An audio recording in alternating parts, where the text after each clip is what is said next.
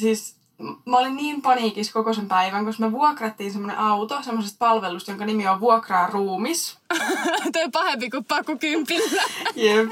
Ja siis mä olin ihan varma, että se hajoaa keskelle jotain, että se Tanskan motari. Ja sitten se oli siis semmoinen pressupaku, semmoinen ihan järkyttävän kokoinen pressupaku. Apua. Niin tota, niin sit mä pelkäsin, että sieltä lentää koko ajan jotain tavaraa ulos. Ja siis se oli ihan hirveetä. Ihan never again. Mä en ikinä enää muuta köyhänä.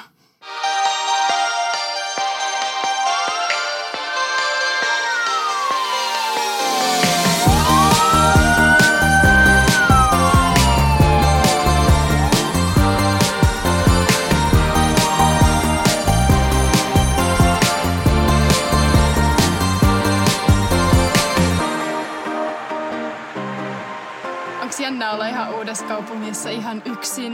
Tai no, sähän oot silleen köpiksessä ollut jo kerran niin kuin ihan yksin, mutta silti. Joo, jotenkin täällä on silleen, köpiksessä ei ollut samalla tavalla niin ulkopuolinen olo, koska mä tiesin, että siellä on niinku muitakin vaihtareita ja mä oon aloittamassa muiden vaihtareiden kanssa. Mutta nyt mä oon aloittamassa niinku tanskalaisten kanssa uudessa kaupungissa. Niin sit mulla on ehkä pikkusen semmoinen ulkopuolinen olo, vaikka mä tiedän, että on niinku muitakin, jotka tulee Odensen varmasti tuntematta ketään.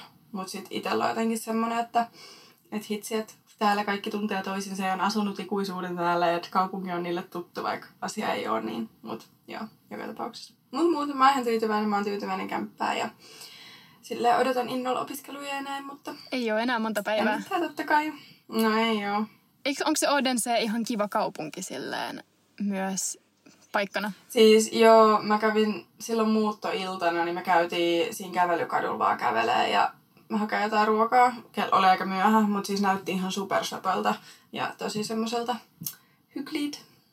Mutta tosi kiva. Eiköhän nyt varsinkin, kun sit opinnot lähtee käyntiin ja tälleen ihan kohta, niin sit pääsee silleen niin kuin oikeasti kotiutuu.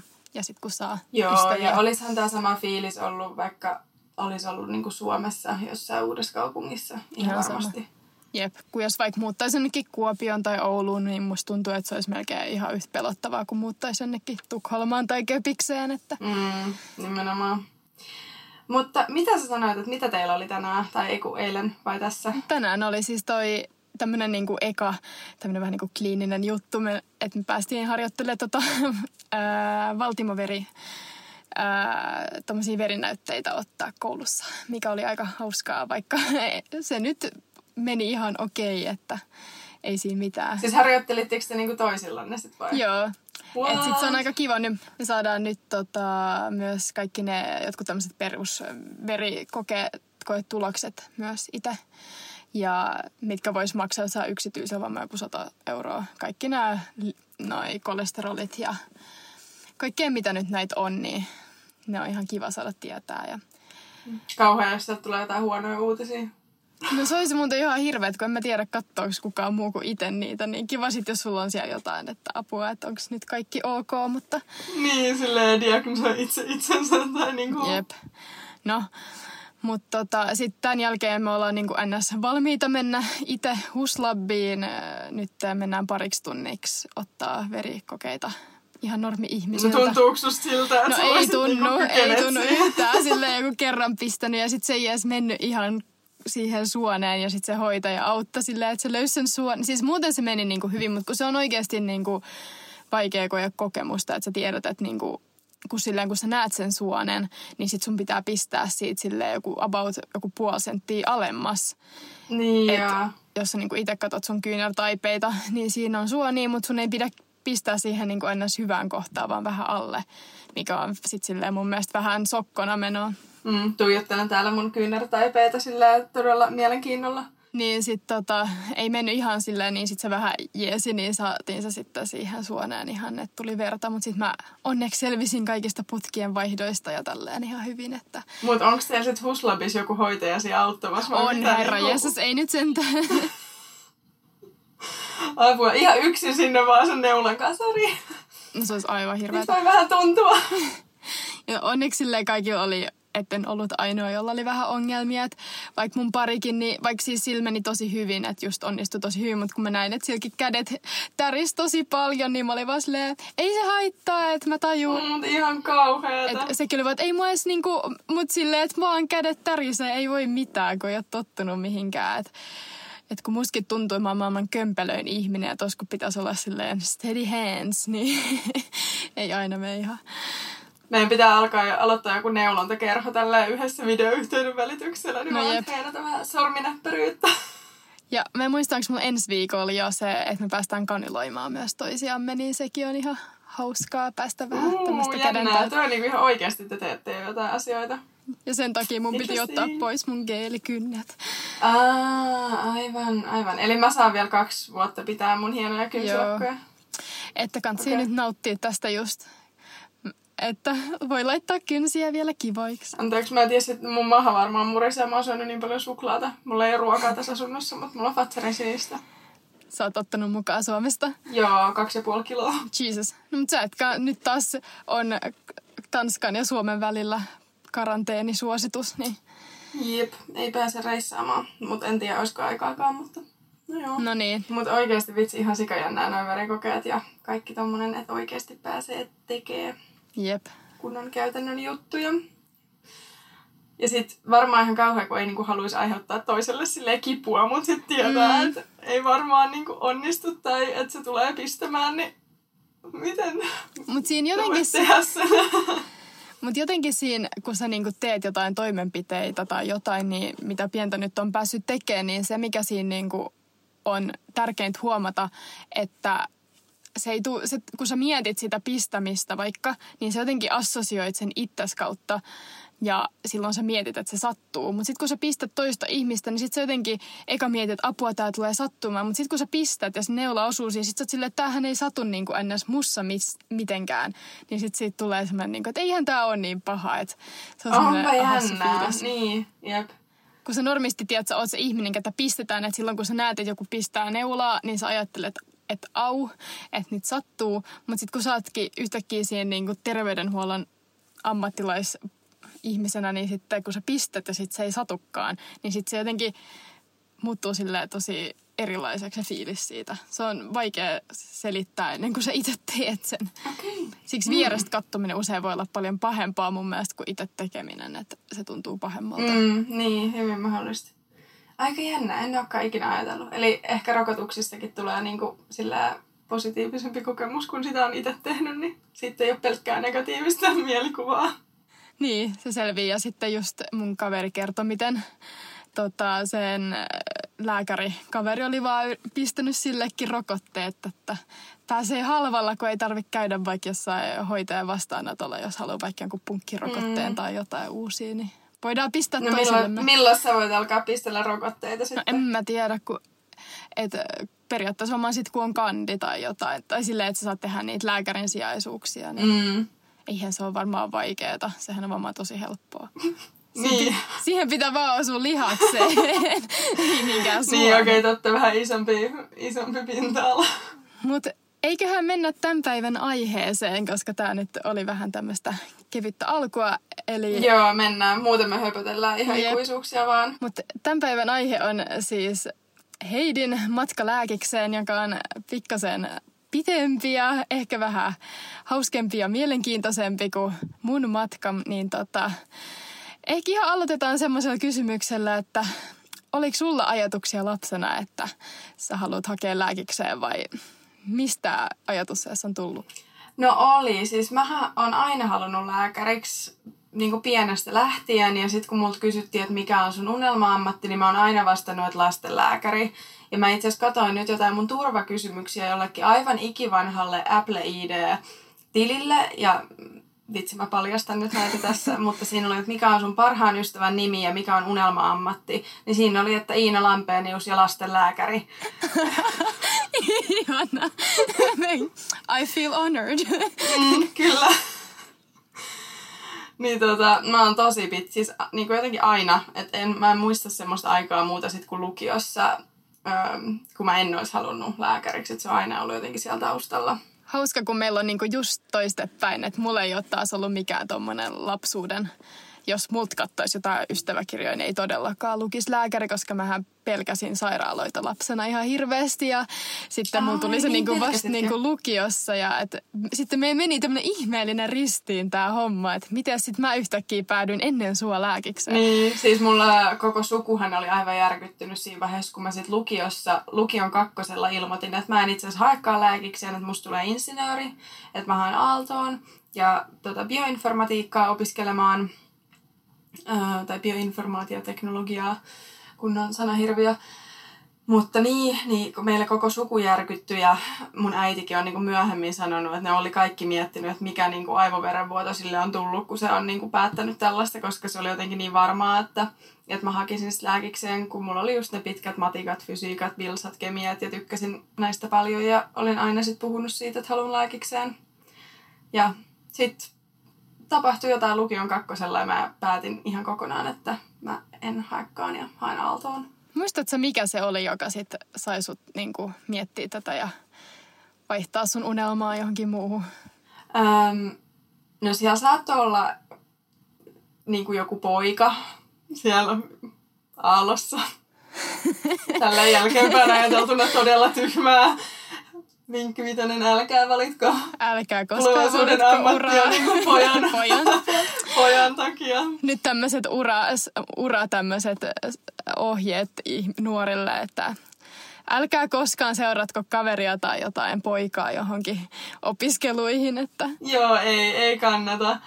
Ja sit mä luulen, että mä luulen, että siinä oli ehkä myös se, että kun mm, meillä on suvussa muutama lääkäri, ja sit musta tuntuu jotenkin, että jos mä ilmoitin, että mä haen lääkikseen tai vähänkin niin kuin puhuin siihen suuntaan, niin sitten sieltä tuli jotenkin, ne oli niin hirveän innostuneita ja ne oli aivan intopiukeina siitä, että, että vitsi, että yksi lääkäri lisää. Ja sitten mulla tuli semmoinen ö, esiintymispaine, kunnon stressi niistä kokeista ja ö, koko siitä hakuprosessista, että sitten mä en niinku viime hetkellä jänistin. Tai jotenkin sekin ehkä vaikutti, että mä en sitten halunnut edes yrittää hakea, kun jotenkin jännitti, että entä jos mä en sit pääse, niin mitäs sitten. Ja sitten se aalto tuntui jotenkin varmemmalta vaihtoehdolta. no onhan sekin siis, mäkin mietin sitä silloin, kun hain, että meen sit sinne, jos ei paikka aukee toista, toisella kerralla, Mm. mm. että ihan tajuun kyllä sun fiilikset. Että. Mutta mä en oikeasti myös itsekään ihan tarkkaan muista, että mitä mä mietin, että kun sulkin sä olit silti puhunut lääkiksestä mulle ja sitten yhtäkkiä mä muistan, että sä Mm. luit niihin pääsykokeisiin Aaltoa. Mutta kai mä olin silleen, että okei, okay, you do what you wanna do, mutta oli se mullekin ehkä vähän semmoinen, että okei, okay, Joo. i- miksi?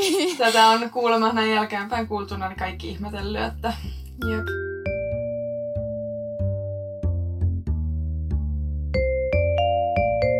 Mutta sitten siis Aallossahan mä opiskelin tosiaan niin kuin virallisesti olin kirjoilla neljä vuotta, niin mä oon mun mielestä ilmoittautunut Helsingin, tai niin kuin mä oon ilmoittautunut lääkiksen pääsykokeisiin ainakin kaksi kertaa Suomeen. Ja sit mä en ole vaan kertonut kellekään, ja sit mä oon taas viime hetkellä päättänyt, että en mä haekaan, että en, ei mulla ole aikaa lukea, tai että et, kun siinä on se ensikertalaiskiintiö, niin ei mulla ole mitään mahdollisuuksia päästä. Niin sit mä jotenkin aina viime hetkellä peruutin sen, enkä edes päässyt sinne koesaliin asti. Oot sä niinku vähän tällainen perfektionisti, että sit jos ei ollenkaan pysty, tai niinku jos ei pysty tehdä niinku parasta, niin ei kannata edes niinku kokeilla. Mm, varmaan pikkusen näköjään, ainakin tämän näytteen perusteella. Mä tietunteen on ihan samanlainen monessa muussa asiassa. Mm.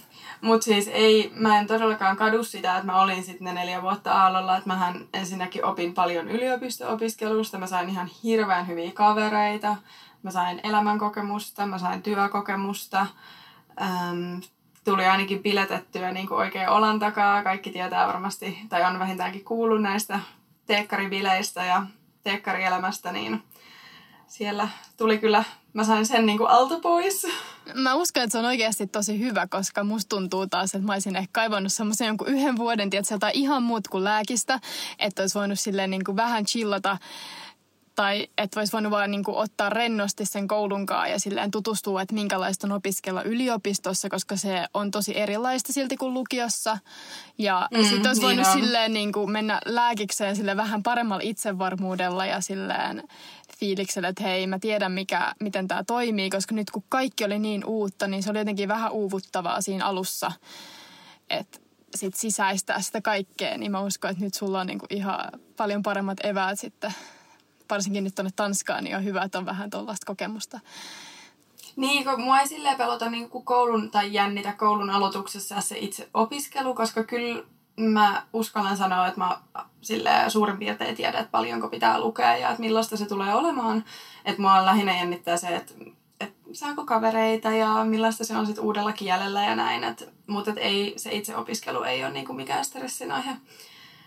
Ja sitten jotenkin, niin kuin sanoin, että elämänkokemusta sai, niin jos mä olisin päässyt heti ekalla lääkikseen Suomeen, niin kuin mä olisin päässyt, tai niin kuin, niin kuin mä pääsin Aaltoon, niin sittenhän mä olisin valmistumassa lääkäriksi suurin piirtein kahden vuoden kuluttua, joo. Apua. Ja mä en tod- niin kuin mä olisin nyt neljännen vuoden, mä aloittaisin muut viidettä vuotta, ja mä en todellakaan pystyisi, tai niin kuin silleen, henkisesti musta ei tunnu sillä niin aikuiselta, että mä pysy, kyke, kykenisin olemaan siellä. Ehkä se olisi tullut sit opiskelujen mukana, mutta mä arvostan sitä, että mä sain kasvaa ihmisenä ensin ennen kuin mä nyt aloitan. Jep, kun meillähän on oikeasti... Fantasy sanottuna. Kun meillähän on vaan niinku kuukausi ikäeroa, mutta sitten kun sä oot loppuvuodesta ja mä oon alkuvuodesta syntynyt, niin sulla on ollut tämmöinen melkein niinku vuoden etumatka muuhun verrattuna, vaikka oikeasti me ollaan vaan kuukauden, tai ne on vaan se kuukausi ikäeroa, että... Niin, kun se jää just siihen väliin. Jep. Mutta senkin takia ehkä melkein hyvä, että sä sait sit sen niinku välivuoden siihen, koska muuten voisi olla aika nuori lääkäri Joo, kyllä muutenkin nyt mitä mä oon joku 26, kun mä valmistun silti, niin mm. kyllä sitä on silti aika nuori, että...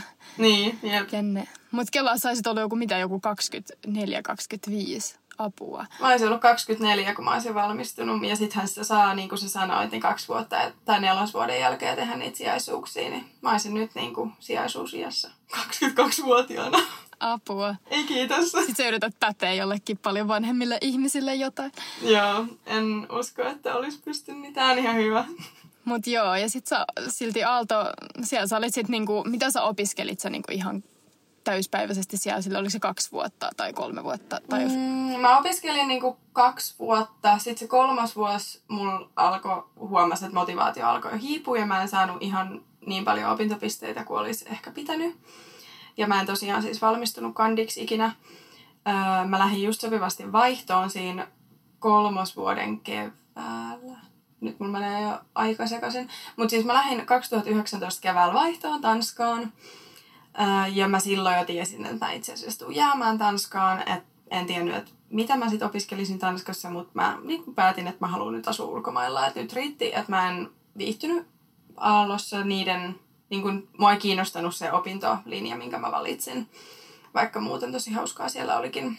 Mut niin, no sitten mä tulin Tanskaan. Mä opiskelin vaihdossa puoli vuotta DTUlla, eli Tanskan niin kuin teknillisessä yliopistossa. Ähm, ja sitten mä itse asiassa silloin viime keväänä, niin kuin 2019 keväänä, niin mä kävin Tanskan lääkiksen pääsykokeissa siitä mä en kertonut kellekään, mutta mä sain ne paperit kuntoon. Mä menin mun aivan surkealla tanskan kielen taidolla niihin pääsykokeisiin ja mä kävin kattoon ne vaan läpi. Joo. Et siinä oli ehkä se, kun perhe tai kukaan ei niinku tiennyt siitä, niin sitten jotenkin se vähän sitä stressiä, niin uskalsi mennä sinne. Ja en päässyt sisään, ähm, mutta se ei tullut sille yllätyksenä.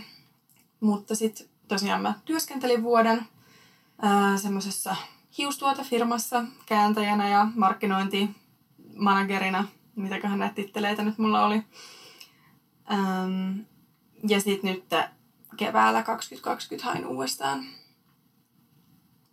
Ja sitten pääsin sisään omaksi yllätyksekseni. Eikö niin, että sä opiskelit Tanskaa myös ton koko vuoden? Että Joo, siis tosiaan mulla oli pitkä ruotsi Suomessa, mutta mä lukiossa sain siitä niinku kutosia ja musta tuntuu, että sä vissiin teit mulle jonkun koulutehtävänkin joskus. mä oon tehnyt kaikille mun kavereille ruotsin kielen koulutehtäviä.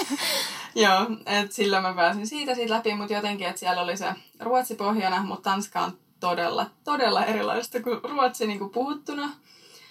Niin mä maksoin aika paljon rahaa niistä intensiivikursseista ja sain sitten nyt kesäkuussa sen kansalaisuuskielikokeen, niin pääsin siitä sitten täysillä pisteen läpi. Mahtavaa. Niin nyt mulla on sitten vähän varmempi fiilis hakea tai siis lähteä opiskelemaan tanskaksi.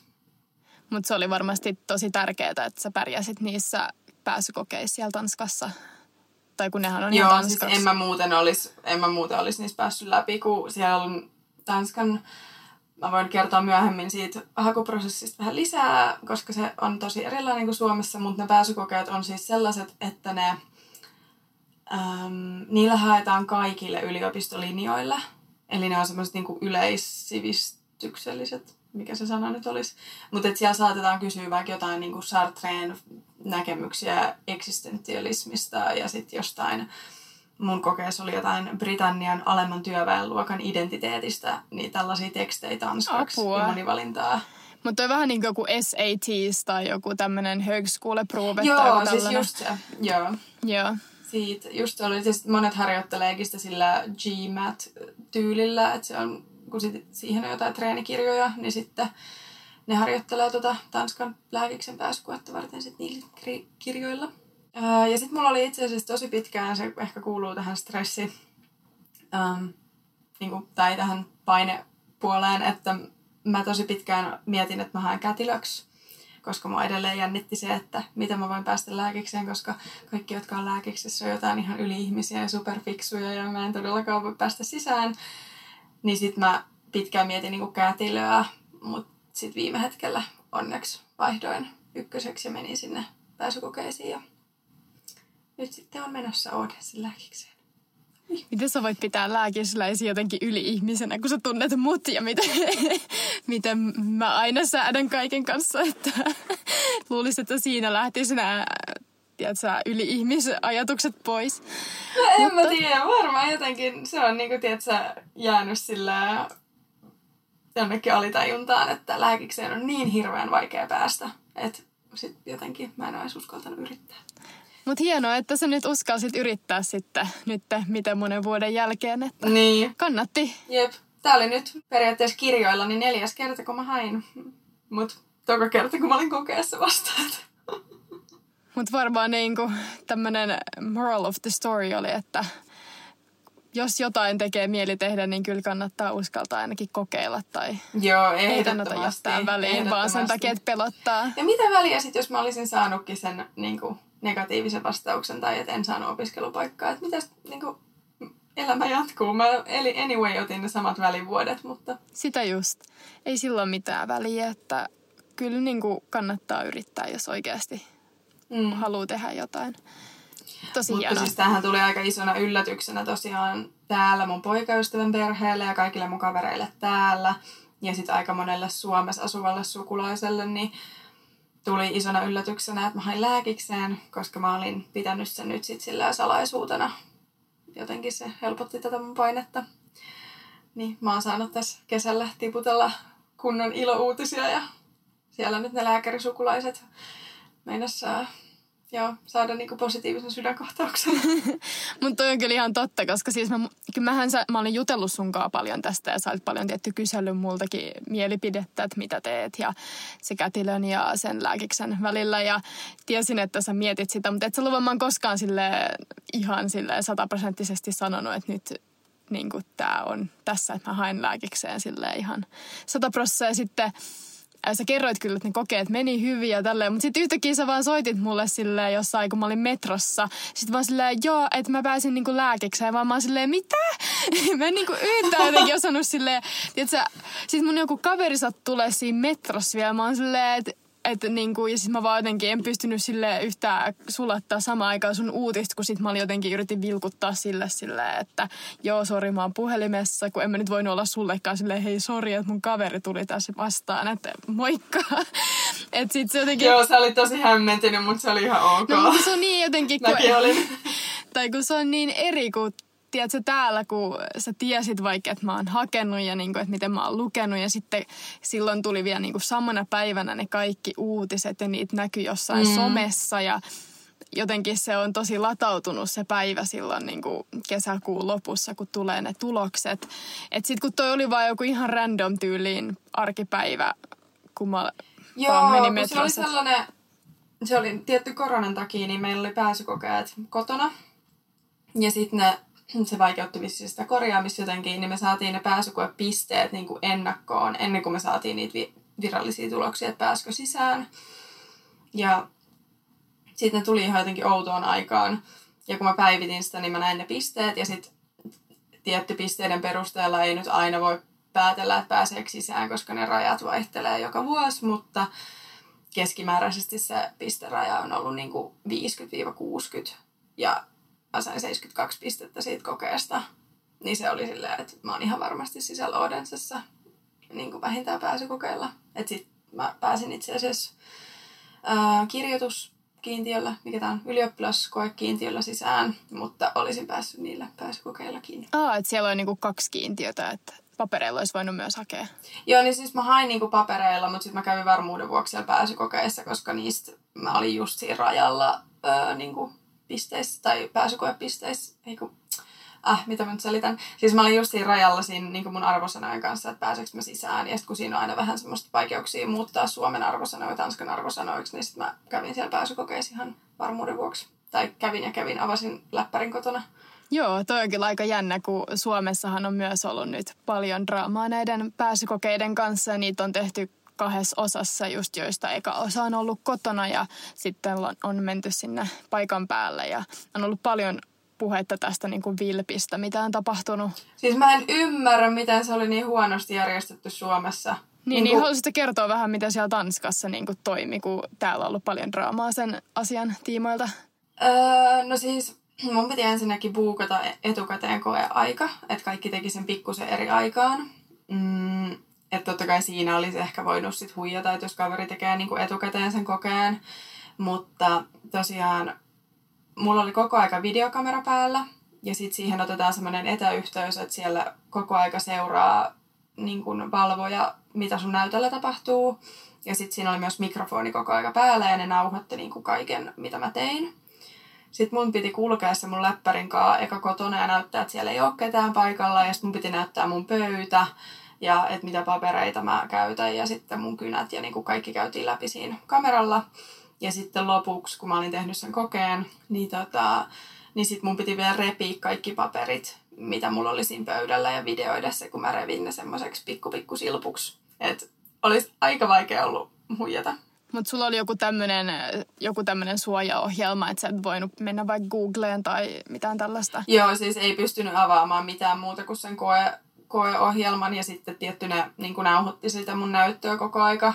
Ja sitten ne vissiin katsoi niitä nauhoitteita niin kuin silleen pistokokeena. Niin, niin sitten jos mä olisin mennyt johonkin Googleen, niin se valvoja olisi sen nähnyt niin kuin omalla näytöllään. Että sillä pyöri niin kuin koko aika mun naama siellä keskittyneenä. Mä en tiedä millaisia ilmeitä mä oon siellä tehnyt. Ja sitten se, että mitä mun näytöllä niin kuin tapahtui. Että jos olisit vaikka kattonut puhelimelta jotain, niin olisi niin kuin nähnytkö sen? Joo, ne olisi nähnyt sen siitä videokamerasta ja sitten tietty mä en saanut edes, mun piti käydä näyttää, että missä se mun puhelin on.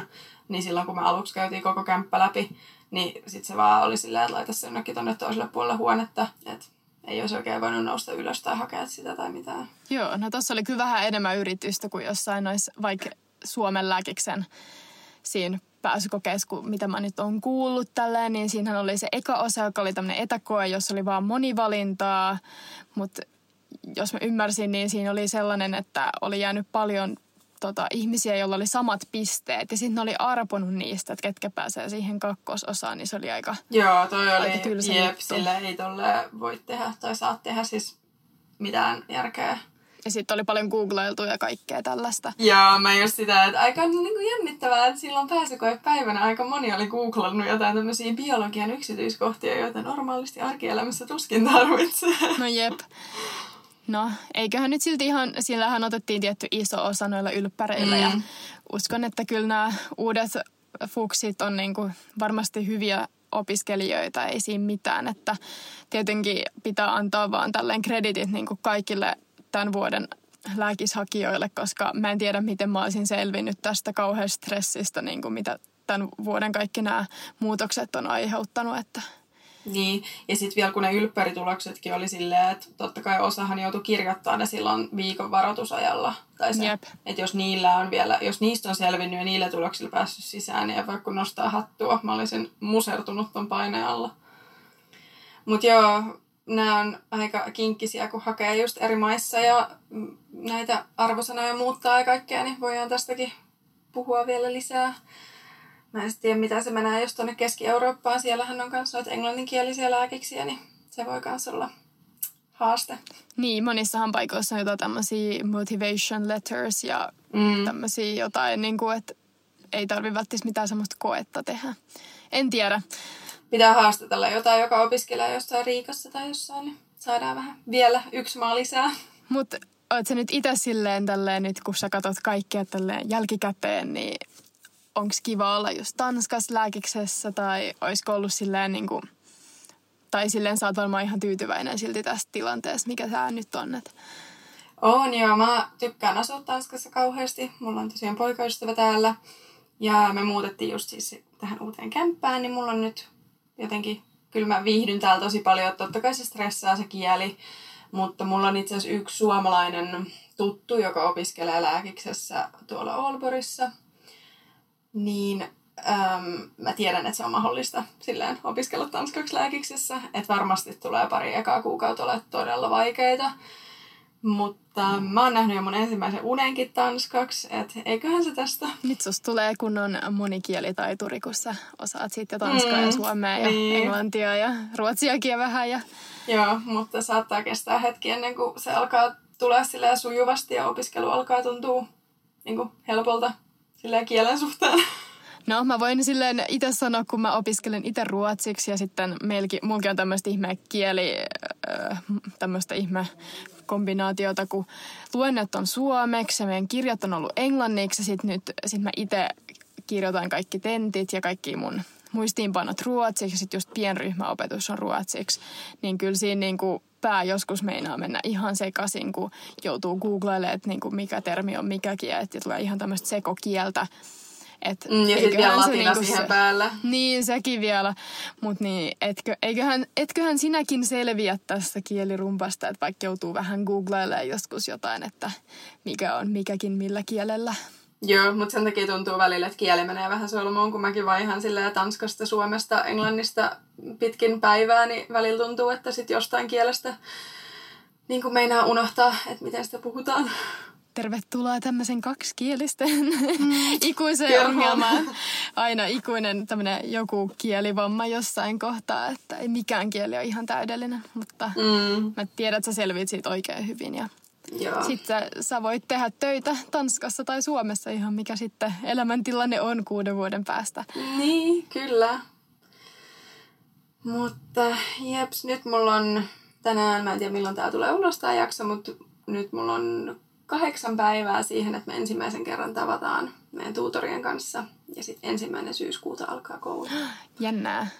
Yeah. Meiltä, siis mä saan itse asiassa koulut jo mailin, että kun täällä on mahdollista lukea ne kaksi vikaa vuotta niin toisessa kaupungissa, että se, tällä yliopistolla on niin kuin joku toinen osasto toisessa kaupungissa toisella puolella Tanskaa, ja ne laittoi nyt niin kuin viestiä, että hei, että me tiedetään, että sä oot vasta aloittamassa, mutta et, tiedät se jo, missä sä haluat lukea ne kaksi vikaa vuotta. Mitä? Ja mä olin vaan, e, mitä? Et en, että mä en tiedä niin kuin, mä en ole ikinä edes niin kuin opiskellut vielä tätä päivääkään. Et mä voin vastata teille vaikka vuoden päästä. Siis toi vähän sama, kun mä aloitin koulun ja sit jotkut oli silleen, joo mä ajattelin aloittaa mun syvärit tässä. Mä vaan silleen, mitkä on syvärit? Ja mä olin ihan silleen paniikissa ja tuntui, että kaikki oli jotenkin niin perillä, tiedätkö? Varsinkin ne, jotka oli opiskellut vaikka jotain muuta ennen. Mm. Niin sit mä olin ihan silleen paniikissa, että apua mitä mä teen. Joo, ja musta tuntuu, että kaikkialla niin kuin Suomessa ja Tanskassa on hirveästi kaikki lyhenteitä, että niin kuin, täällä puhutaan vaikka paljon noista KBU-lääkäreistä ja KBU-jaksoista. Ja mulle oli ihan sikapitkään todella hämäävää, että mikä hitsi on KBU. Mutta se tarkoittaa siis sitä harjoittelujaksoa valmistumisen jälkeen. No mutta eiköhän noin kaikki selviä ja varmaan nyt on kiva, jos teillä on joku tapaaminen jo ennen ekaa koulupäivää ja sitten pääsee vähän tutustuu ihmisiin ja tälleen. Niin. Joo, kyllä se siitä. Jeps. Mutta sellainen oli tosiaan mun story. Että vähän tämmöinen polveile, polveilevampi, mutta voin myös suositella sitä, että opiskelee jotain muuta eka, jos tuntuu, että haluaa vaikka muutaman välivuoden, mutta ei tiedä mitä haluaisi tehdä, niin opiskelu käy. Ihan hyvä minustakin tulee. ja just varmasti tälle hyvä muistutus kaikille, jotka on ehkä opiskelemassa tällä hetkellä jotain, mutta ei ole ihan varmoja, että onko tämä se oikea paikka, niin se on tosi okei muuttaa sitä polkua, että se on niin, niin kuin yleistä ja sitä ei mitenkään mm. katsota silleen pahalla, että kun tuntuu, että jotenkin tämä yhteiskunta painottaa ihan hirveästi, että pitäisi niin nuorena tietää ja ja sinänsä silleen, joo, nyt tässä tilanteessa niin kuin sähän periaatteessa tiesit paljon nuorempana, että sä haluat lääkäriksi, mutta sitten elämässä tulee tämmöisiä mat, niin kuin, mutkia matkaan ja sitten vaan jostain sattumoisista syystä se oli nyt satun olemaan minä, joka nyt siinä oikealla aikassa, oikeassa paikassa niin kuin tiesin, että haen lääkikseen ja että tällainen vähän tyhmä tämä systeemi joskus, että pitäisi niin aikaisin tietää. Ja siis mullahan oli just se, että jotenkin mä en tiedä miksi mä ajattelin sen, että se on epäonnistuminen, jos mä vaihan alaa. Et ei se mikään epäonnistuminen ole, kun sehän on vaan onne. Siis sehän on vaan onnea, että on niinku löytänyt sit sen tai keksii sen, mitä oikeasti haluaa tehdä tai semmoisen valinnan, tekee semmoisen valinnan, joka tuntuu hyvältä. Että sehän on vaan niinku Jep. hyvä asia. Mutta mun mielestä Suomessa se on tehty ehkä pikkusen jotenkin mahdottoman tuntuiseksi se lääkikseen pääsy, että siinä vaiheessa kun ne valmennuskurssien, niin kuin kalliimpien valmennuskurssien hinnat hipoo jotain 8000, niin sitten se jotenkin siihen ympärille tulee, siihen lääkiksen hakemiseen ympärille tulee semmoinen niin jotenkin mystisyys tai semmoinen, että se on jotenkin niin tosi vaikeaa ja mahdotonta ja siitä mm. Sinne pääsee vaan ne ihan kaikista kaikista parhaimmat, jotka on saanut pelkkiä kymppejä koko 12 vuoden kouluujan uran ajalta. Niin koska asiahan ei ole niin, niin sit jotenkin sitä pitäisi sillä vähän avata ja helpottaa ja en tiedä.